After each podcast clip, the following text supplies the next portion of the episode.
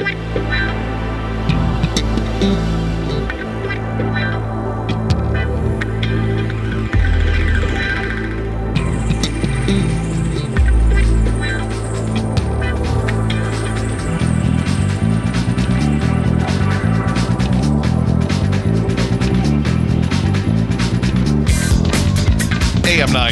progressive voice of Minnesota, here on the Thursday edition of FYI Politics with Brett Johnson. Just you and me today, no guests lined up, so you're going to get me as well as my producer Patrick on the other side of the glass carrying you through the show today. Welcome your phone calls, though, at 952 946 6205. 952 946 6205. Patrick, you're ready to carry this ship today, you and me, no guests. Let's do it. Let's absolutely do it. All right, here's the plan for today. Uh, something really got to me when I was reading through the news today, talking about those two special elections in Georgia for those U.S. Senate seats. I'll read partially from this AP article later on in the show, but it completely sums up a lot of the problems that Democrats are going to experience over the next few years with Donald Trump now being out of office. We'll get to that in the second half of the show. Also, want to talk about who Biden should be putting in his cabinet and whether he should be picking current elected officials to be members of his presidential cabinet. We'll get to that into the next segment. But first, well, got to give you an update on what's happening with COVID 19. The stats continue to be very, very depressing in our state. Today we had 7,228 positive results. That came from a total of 48,513 completed tests. If you do the math on that, it means we have a daily positivity rate of 14.9%. But that number is actually a little deceiving. That positivity rate is really a lot higher, and here's why. Those 48,000, roughly 48,000 completed tests only came from about 25,000 people. The reason why is that people are often tested more than once. So the test positivity rate when dividing positives by people tested is really 28.9%. That is an insane number right there. 28.9% of people essentially who have taken a test for COVID in Minnesota have now come back with a positive result. So when you see that daily positivity rate, keep in mind that's only from the overall number of tests. But as Bring Me the News points out in their piece, that, well, oftentimes people are tested more than once. So really, that positivity rate per person, 28.9%. That is an ugly number. Also, today we reported 39 deaths. The state has, here's another insane stat about that 39 deaths today, but the state has reported so far 336 deaths in the first 12 days of November. That's compared to 423 during the entire month of October. So we are on pace to unfortunately shatter that number from October. Number of patients hospitalized in Minnesota with COVID has more than doubled in the last three weeks, going from 580 on October 24th to a little more than 1,300 as of today. Of course, these spikes have led to more school districts switching to distance learning models. Among the school districts that have decided to switch our two big ones here in the metro area, Bloomington and Hopkins, announced plans to transition their students to distance learning as COVID 19 cases rise across Minnesota. According to Kirk Schneidawind, he is the executive director of the Minnesota School Boards Association. Those districts likely going to be joined by many others in the coming days and weeks. In fact, it was announced today that Duluth is going to an all virtual model after a hybrid start to the school year. So, yeah, as of today, got Duluth, Bloomington, and Hopkins going to an all online model. Now, COVID is really ravaging northeastern Minnesota. In fact, it's gotten so bad in northeastern Minnesota, Itasca County has completely given up on doing contact tracing. They're not even doing contact tracing anymore in Itasca County simply because cases are spiking at such a high rate. Nearly half of all St. Louis County residents say they know someone who has COVID 19, and less than a dozen critical care hospital beds remain available in all of northeastern Minnesota. Think about that for a second. St. Louis County, of course, encompasses Duluth and other portions of northeastern Minnesota, and nearly half of all residents in St. Louis County say they know someone who has had COVID. Continuing on, Mayo Clinic Health System says its hospitals in the northwest region of Wisconsin are now operating at full capacity. System officials say 100% of their beds are at full capacity in the region, which encompasses Barron, Bloomer, Eau Claire, Osseo, and Menomonie, Wisconsin. Whew, that is a very sobering report of what's happening with COVID 19 in Minnesota and in western Wisconsin. That still blows my mind that Itasca County has just completely given up on doing any contact tracing. And then you have half of the residents in St. Louis County, which again includes Duluth, saying that they know someone who has COVID 19. Now, in a second, I'm going to get to some polling data that kind of shows why we've been experiencing that this fall. But let's talk about what's been happening at the state legislature with COVID 19.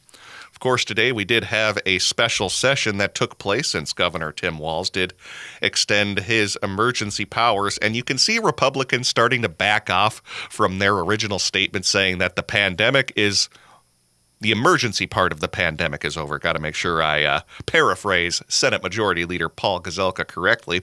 That was what he said a few weeks ago. The emergency portion of the pandemic is over. Well, now he's kind of changed his tune. This is a tweet from Republican State Senate Majority Leader Paul Gazelka. Maybe the most disingenuous tweet of all time. Here it is. I've always said COVID is serious. The surge we prepared for is now happening in spite of restrictions, and I'm glad we helped prepare for it.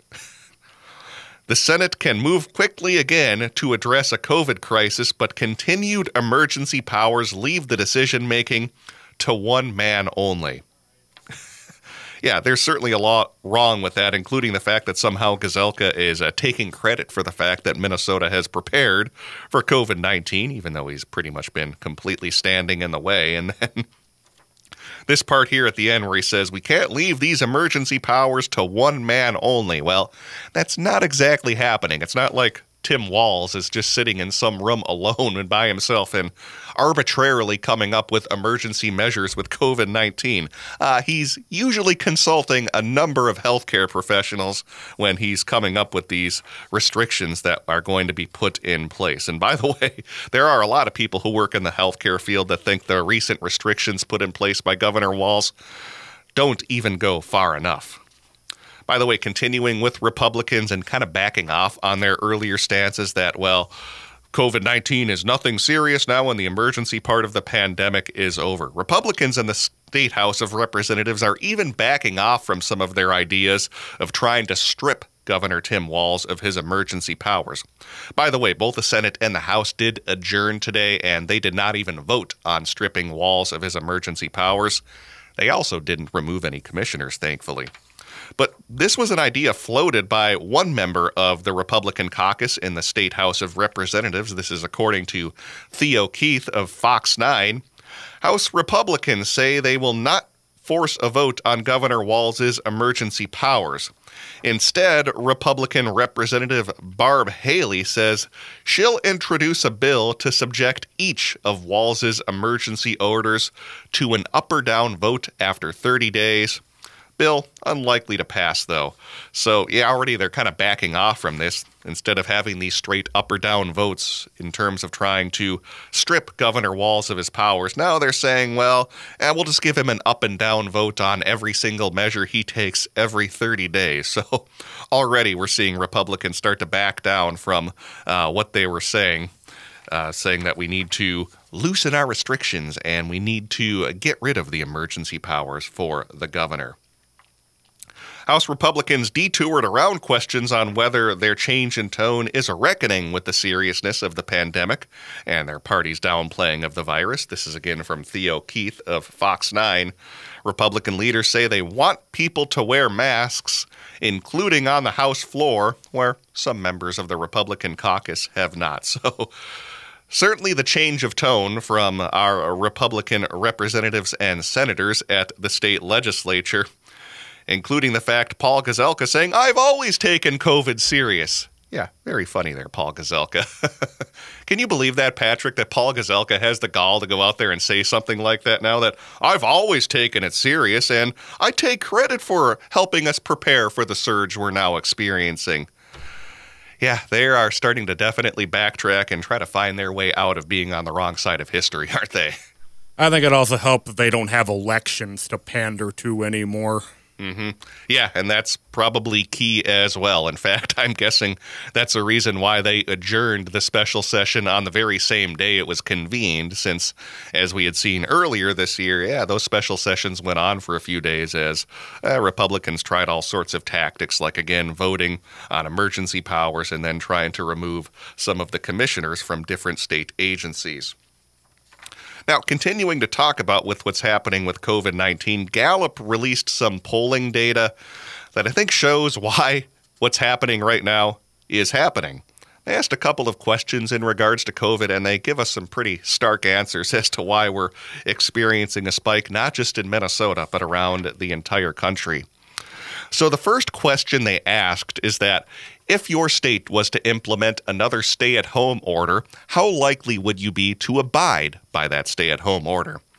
So, back in late March and early April, 67% of respondents said, Yeah, I would abide by a stay at home order, while only 15% of people said, No, I would disobey it. So, again, 67% said, Yeah, I would do a stay at home order back in late March and early April. Guess where that number now is today? 49%. So 18 percentage points fewer people say that they would abide by a stay at home order. By the way, the number of people who say they would not buy abide by a stay at home order, that number has more than doubled, going from 15% in late March to now 37% here in November. One of the other questions that was very striking was uh, asking about social distancing measures. So, what Gallup did is they asked people, What protection measures have you taken over the past 24 hours? And the percentage of people who said they were completely isolated back in March in the past 24 hours when the question was asked, 69% back in late March and early April. That number now has gone down by more than 50%. Now, only 36% of respondents have said that over the past 24 hours they have remained completely isolated. So, overall, what we're seeing is people are just getting fatigued out from COVID 19. And I don't necessarily blame people from being tired of COVID 19. It's been going on for what now, pushing eight or nine months?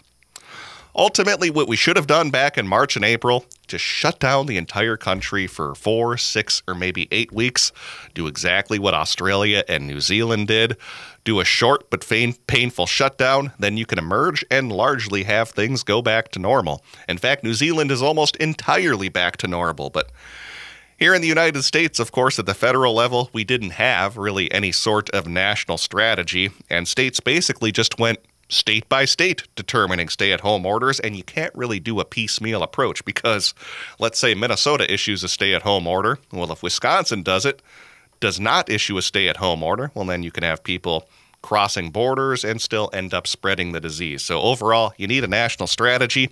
We didn't do it back in March and April when people, according to that polling data I brought up from Gallup, were largely on board with these emergency measures.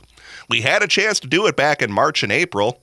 Now it's largely too late since, well, according to that poll, a lot of people are saying they're not going to even abide by a stay at home order if one were put in place in their own state. Just an entirely messy situation. And Patrick, I don't even know if it would work at this point to implement like a four to six week stay at home order nationally when Joe Biden takes office. I feel like it's almost too late right now where people are so fatigued by what's what's happening. They're probably not even going to obey that order. We had our chance earlier this spring. We didn't take advantage of it. I still think it'd be interesting for the constitutional side of it to see how that would play out in court because you know there would be 30, 35 states that would immediately mm-hmm. take that to court. Um, you can guess they'd pretty much be mostly red states, and maybe a few like Wisconsin, where the legislatures can probably override the governor on that. But uh, uh, I was going to say was, uh, yeah, it, it's definitely just we're we're long past that point. I think. Yeah. And you brought up a good point, too, where maybe even if we did try to implement some sort of national stay at home order back in March and April, you're right. There probably would have been a number of states for political purposes that would have tried to defy that stay at home order. And in fact, expanding on that, even if you were to have a President Joe Biden implement a national stay at home order next spring, how likely is it it would even stay in place? Because politically, it would be beneficial for Republican governors to say, eh, we're not going to follow this order simply because of the political ramifications. Yeah, it's uh, depressing how it works in this country. And really, at this point, our only hope is a vaccine. and as many health experts can tell you, a vaccine should not be your only tool to fight a pandemic. Michael Osterholm, who was, of course, at the University of Minnesota and part of Joe Biden's uh, advisory council on COVID 19, is recommending we do a four to six week stay at home order. And he's adding the stipulation that everyone should get paid by the government what their normal salary would be. And in fact, his idea for a stay at home order is not to do what we did earlier this spring, it would be a much more strict stay at home order where you would have only the absolutely most essential workers uh, going to their place of employment. Since I believe when Minnesota did our stay at home order, 78% of our workers were classified as essential. And yeah, that's probably not going to do a whole lot of good. So, like the idea that Osterholm is proposing, but not sure people and governments uh, around the different states in the country would necessarily even follow that order. It's too late into the process, unfortunately, and people are just overall completely fatigued by COVID. I don't know, maybe that can make maybe people will start to sober up to the idea once we have more of these numbers continue to skyrocket as Osterholm says we're in for as he says a COVID hell winter where our numbers are going to spike even more from where they are today. 952 946 6205 952 946 952 946 6205 is easy for me to say our phone number. Uh, we're going to take a break and come on back and talk about who should be in Joe Biden's presidential administration. We'll get to that coming up next here on FYI Politics with Brett Johnson.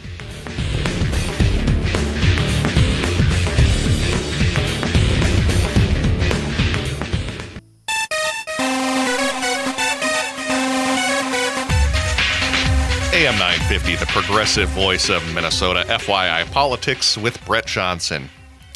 Well, according to a new report by In These Times, Bernie Sanders, of course, the Vermont senator and big progressive figure, Bernie is actively making calls to Joe Biden's transition team and other allies in politics and the labor world, indicating that he wants the job of the Secretary of Labor. Other candidates include former Deputy former Deputy Labor Secretary Seth Harris. He was a person who authored a paper that argued for creating a third type of worker classification beyond employee and independent contractor to basically allow gig economy company workers to sidestep the tricky business of misclassifying their workers. So, Bernie really lobbying apparently for this job of being the Secretary of Labor. Now, I have no doubt Bernie Sanders would probably make a great Secretary of Labor. But there's one problem with it, though, and this is something that I think progressives and other Democrats need to keep in mind when Joe Biden is putting together his potential cabinet. Don't put people who are currently holding elected office in your cabinet. There's a lot of reasons why if you put someone in, whether it's Bernie Sanders or an Amy Klobuchar, you're going to create an open seat and a special election. And to be honest, you never know what can happen in those special elections. Go back and look at what happened in 2010 when the Massachusetts U.S. Senate seat was vacated. Massachusetts, one of the bluest states in the entire country, guess what happened in that special election? It went Republican. Even Republicans have experienced the same thing under Donald Trump. 2017, when Jeff Sessions was promoted to U.S. Attorney General, that created a special election in that state, and lo and behold, Democrat Doug Jones won that seat. So, even in the most partisan of states and districts, you run the risk of creating open seats when you decide to make elected officials part of your cabinet. Now, with Bernie Sanders, I suppose he would be better than this other guy being considered for the job. That would be Seth Harris, who wants to create this third classification of employees slash independent contractors. Not really sure how I feel about that, but I feel like Bernie Sanders would be a whole lot more effective in the U.S. Senate than serving in a Joe Biden administration in their cabinet. Keep in mind, Joe Biden probably only going to serve one term, so Bernie Sanders, if he were to be confirmed as labor secretary, could be out of a job by 2025. I think he can do a whole lot more good for the country while serving in the U.S. Senate. And like I brought up, even though Vermont is a very blue state, you never know what can happen in some of these open seats. By the way, two other top progressive groups, including the Justice Democrats and the Sunrise Movement, which is a group of youth climate change activists, have urged President elect Joe Biden to fill his cabinet with their allies. They recommended Sanders to lead the Labor Department, Elizabeth Warren to helm the Treasury Department, Representative Barbara Lee of California to serve as the Secretary of State, Minnesota Attorney General Keith Ellison to lead the Justice Department, Rashida Tlaib to oversee the Department of Housing and Urban Development, and Pramila Jayapal to lead the Department of Health and Human Services. Again, no doubt that these people would do a great job serving in a Joe Biden cabinet. But again, think about all these empty seats that you would leave vacated that would have a special election. They brought up how these progressive groups want Keith Ellison to lead the Justice Department yeah, Keith Ellison would do a good job leading the Justice Department more than likely, but would you really want to risk having a Republican state attorney general in our state? We would have another open seat in 2022, and you know Republicans would certainly be gunning at that open seat. So when you're looking at people who could potentially be part of a Joe Biden administration, uh, do think this through because you run the risk of putting Republicans in office when you create these open seats.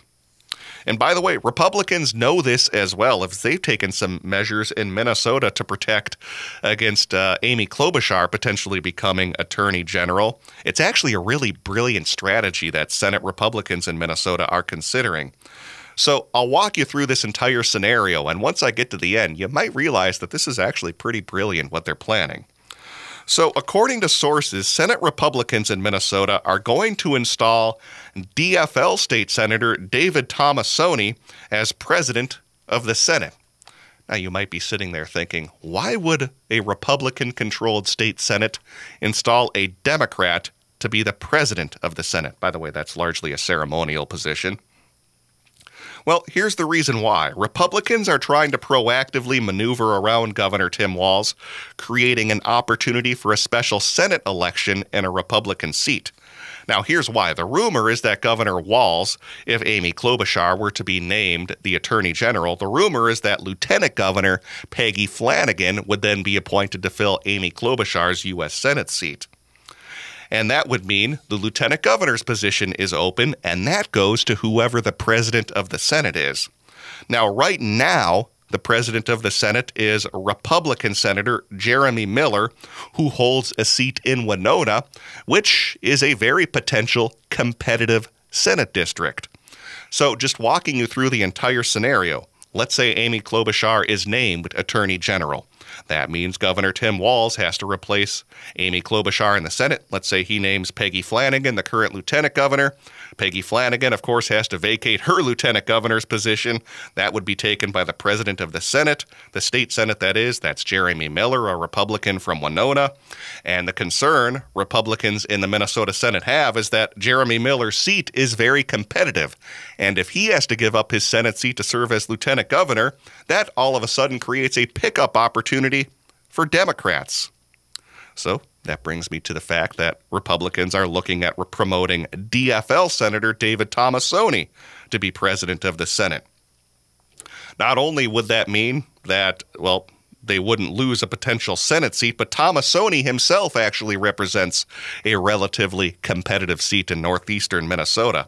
So if you go through that whole chain of command that I talked about just a moment ago, where Amy becomes the attorney general, Peggy Flanagan becomes the new senator, and then we have, let's say now, David Tomassoni becoming the uh, lieutenant governor, he now has an open seat in a potential competitive district, which could be a pickup opportunity for Republicans. So this is another example where Republicans are oftentimes better at playing politics than Democrats. They're thinking ahead, and I give them credit for it. It's weird to have a DFL Senate president, even though the chamber is controlled by Republicans, but they're planning ahead, and give them credit on that as much as I am not a big fan of it. All right, let's take a break and come on back with more news. I got to talk about what's happening in this Georgia election, these two U.S. Senate elections in Georgia. I was reading through this article in the AP, and it basically just sums up the problems that Democrats are going to have with their campaign strategy in that state. We'll get to that and your phone calls up next here on FYI Politics with Brett Johnson.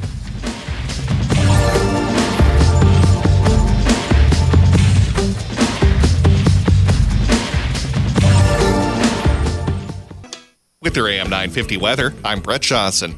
Look for some light snow throughout today with a high near 30. Tonight, clear with a low around 14. Friday, sunny with a high near 34. And Saturday, partly sunny with a high around 41. The Great Wall Restaurant offers one of the most extensive Chinese menus in the Twin Cities. They specialize in Sichuan and Peking dishes, plus they have hot and sour soup and pan-fried dumplings and much more. Stop by the Great Wall's Edina location or call for takeout as well. You can find more information at eatlocalminnesota.com.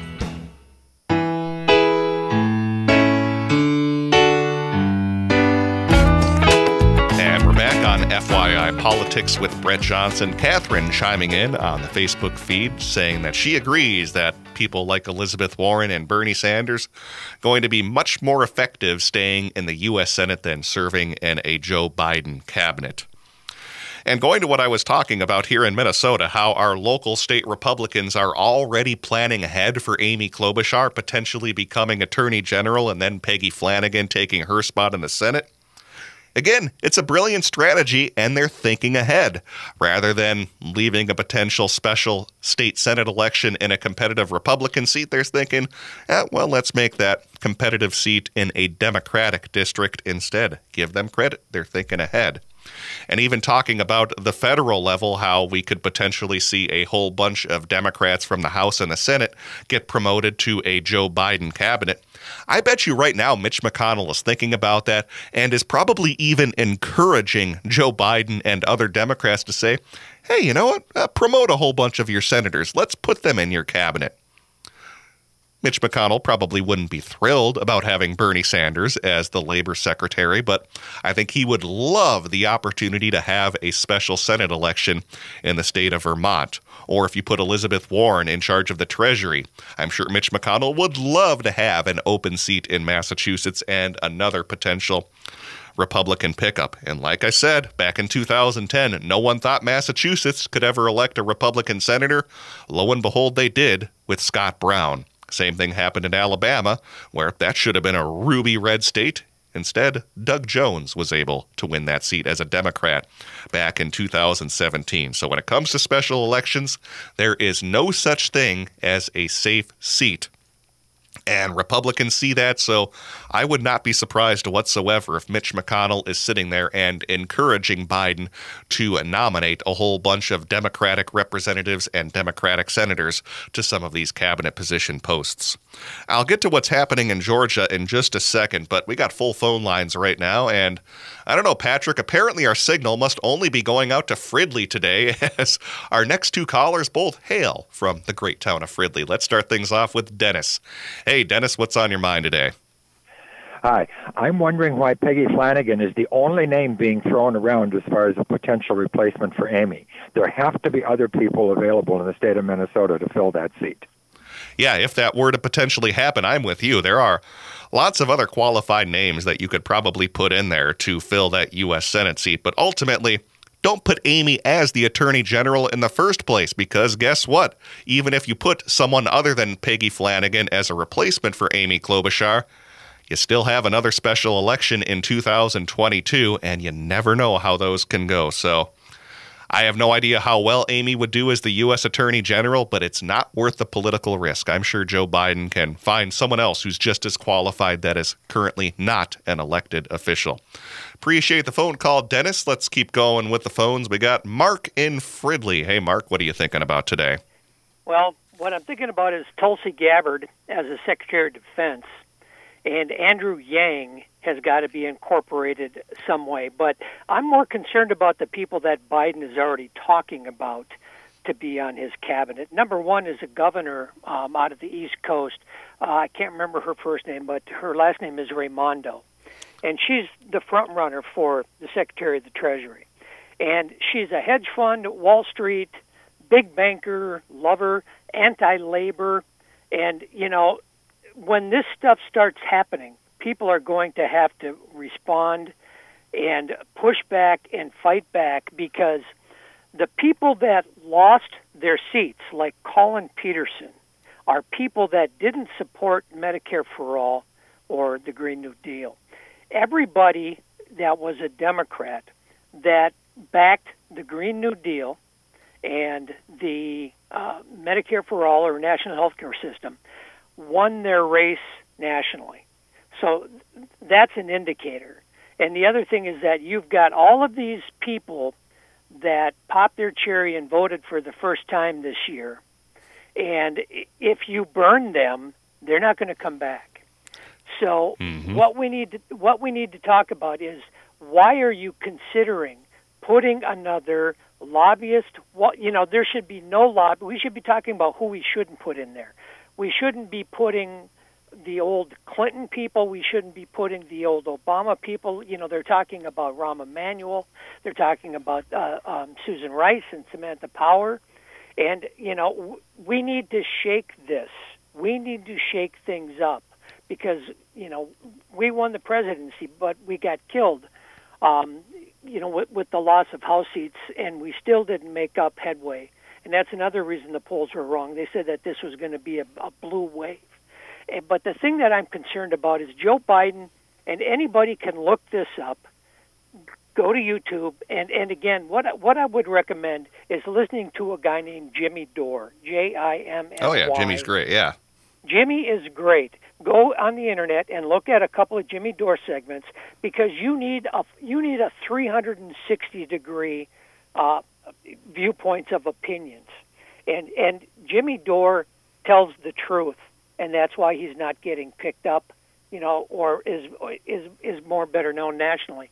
But you can go back all of the times throughout Joe Biden's 40-year Senate career where he described very clearly that he wants to cut Medicare and Social Security uh, as a Democrat.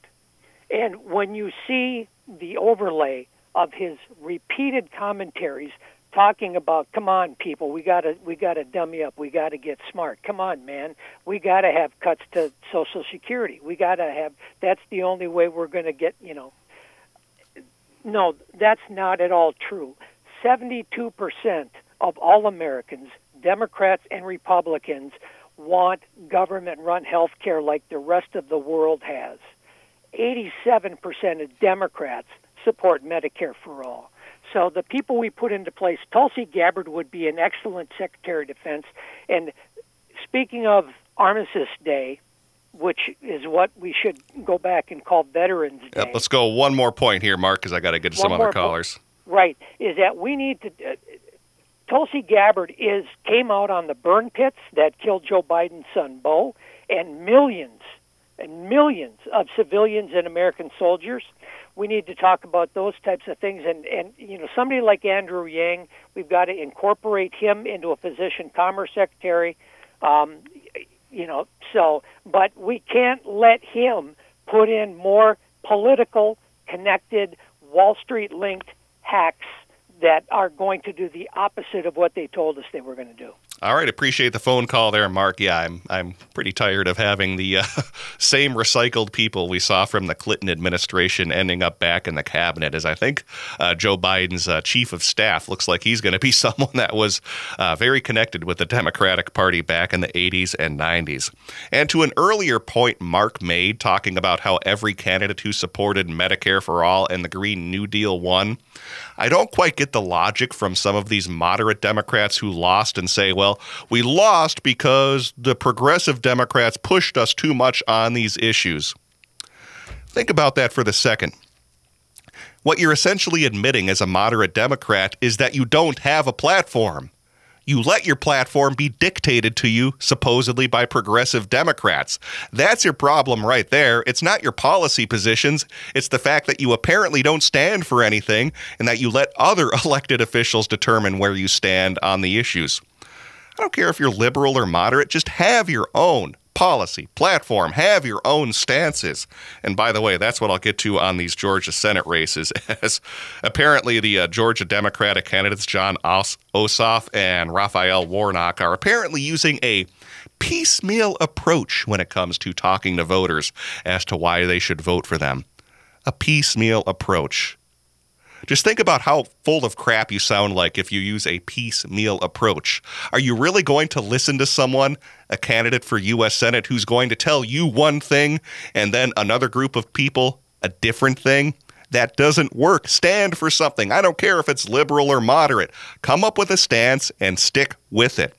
In fact, I'm guessing in Georgia, Kelly Loeffler is probably a whole lot less popular than Jon Ossoff. But you know what? She'll probably win because she's authentic. She at least has a consistent message. You know where she stands on the issues. Authenticity is an underrated quality when it comes to politics. Paul Wellstone demonstrated that with the Democratic Party back in the 90s. He won two elections when he was accused of being embarrassingly liberal, but you know what? He embraced that attack and he won. He even got votes from people who didn't necessarily even agree with his policy positions. But you know what? They liked the fact that he knew where he stood on the issues. So, a good point brought up there by Mark that I have a big problem when moderate Democrats say it's the progressives that caused them to lose.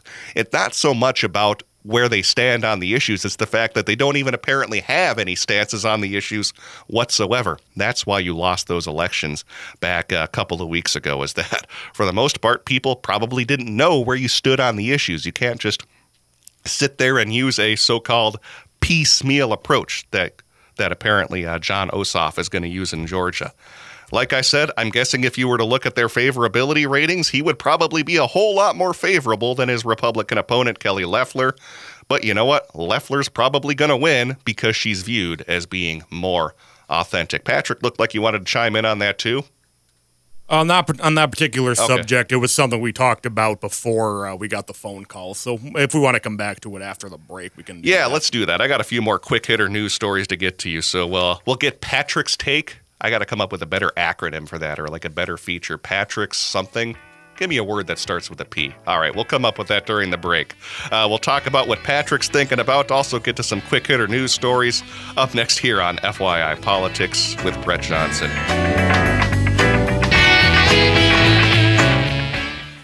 Minnesota's original appliance specialist, Warner Stellian, has the largest selection of in stock appliances in the state, and you won't pay a penny more ever. Now get an extra 5% Black Friday savings. Shop thousands of in stock appliances in store or at warnerstellian.com. Warner Stellian has the world's top rated brands at prices you'll love. Plus, get safe, free local delivery and haul from our trusted specialists. Don't miss Warner Stellian's Black Friday savings event. AM 950, the progressive voice of Minnesota, back for the final segment of FYI Politics with Brett Johnson. We're short on time, so I'll just give you the gist of what this AP article was talking about with these two special Senate elections in Georgia. Essentially, what they said when it came to strategy is that for Democrats, they're seemingly taking a more piecemeal and voter by voter approach while Republicans are pushing a broad branding message through mass media gee, I wonder which of those strategies is going to be more successful. The person who has a consistent message, or the guy who's going to uh, tell you one thing and then tell another group of voters a different thing piecemeal approaches aren't going to work. Like I said, authenticity is a very underrated quality in politics. Paul Wellstone demonstrated that back in the 90s. You can look back at some of those old attack ads that were run against him, where he was accused of, I believe the exact quote is, of being embarrassingly liberal. But you know what? He embraced that that label and he still won both in 1990, 1996, and he probably would have won also in 2002. So Stand for something if you're running for political office, no matter if you're on the more progressive side or even on the moderate side. Heck, I even liked back when he was running for president in 2019, John Delaney. I didn't like his policy positions, but you know what? He was an unabashed moderate. That's why I called myself, uh, kind of funnily, a uh, and kind of humorously, a Delaneyacke. I didn't like his policy positions, but you know what? He at least was consistent, and he at least was upfront about the fact that he is a moderate. If we're going to have moderate Democrats in Congress or the White House or wherever else, I would at least like them to not try to hide where they stand on the issues and tell one group of voters one thing and another group of voters another thing. So, yeah, not feeling real confident about these races down in Georgia unless perhaps the uh, Dems uh, switch up their campaign tactics. 952 946 6205. 952 946 6205. Let's get to a couple quick hitter news stories before we uh, wrap things up today. this one a little bit on the lighter side. I like this out of Louisville, Kentucky. Apparently, there's a restaurant there that is offering free food for any Trump supporters who are willing to turn in their merchandise related to him. Anyone with Trump related themed gear, such as flags, caps, or t shirts, can submit them to the Pollo Gourmet Chicken Restaurant in Louisville, Kentucky, and receive a free entree, side, and drink. As you might expect, though, they've gotten quite a bit of hate on social media for uh, making that proposal, especially from a lot of those Trump supporters. Now, Patrick, I know you wanted to chime in with something from an earlier conversation, so uh, let's get your take on what you're thinking about now. So, we were talking about both at the state and the national level that though the Republicans are already putting in contingency plans in case certain candidates get picked for certain positions, and it's just getting kind of frustrating because I feel like the Republicans are always one step ahead of us mm-hmm. on this every single time. It doesn't matter how far back you go, it doesn't matter what level. It just seems like they're always a step ahead, and we just can't quite get up to them, and it's just getting really frustrating. That it is. They're playing chess and we're playing checkers. I don't like any of the politics of Mitch McConnell, but what I what I will give him is that he is one of the most talented parliamentarians we've probably ever had in American history. The guy might be a terrible person slash politician, but he knows how to take advantage of parliamentary procedures he's brilliant at that, as are a lot of other Republicans. And yeah, they're doing the same thing in the state Senate by promoting this DFL, or it looks like they're going to be possibly promoting this DFL or David Tomassoni, president of the Senate, in anticipation of having a potential open seat. A lot of planning ahead, but smart on their part. 952 946 6205. 952 946 6205. Well, one guy who is seeking to be the chair of the Democratic National Committee is Jamie Harrison. He, of course, was the Democratic Senate candidate in South Carolina who attempted to unseat Lindsey Graham. Uh, my answer to that would be no, let's not make Jamie Harrison the chair of the DNC. Simply because if you look at uh, how he did in that South Carolina election, lost by about 13 percentage points, which was supposed to be a somewhat competitive race turned out to be not so competitive, and I feel like it would largely be more of the same from the DNC, where you would be having more of an emphasis just on fundraising and raising money, and less so on trying to actually get people to vote for you. It's a problem the DNC has had for years and years and years, so. We'll see who becomes the chair of the DNC. Hopefully, it's not Tom Perez, though, after the debacle we had uh, last fall with some of those down ballot races. All right, coming up on the show tomorrow, I am going to be speaking with someone who is a former U.S. attorney who actually prosecuted a number of right wing terrorists in the 90s and the 2000s. We're going to be speaking with him about some of the common threads we hear about in some of these plots that a lot of domestic terrorists try to implement. It's a really fascinating conversation I recorded a few days ago. We'll be playing that back on my show tomorrow, so make sure you stay tuned for that and more here on AM 950. I'm about out of time for my show today. We got Matt McNeil coming up next.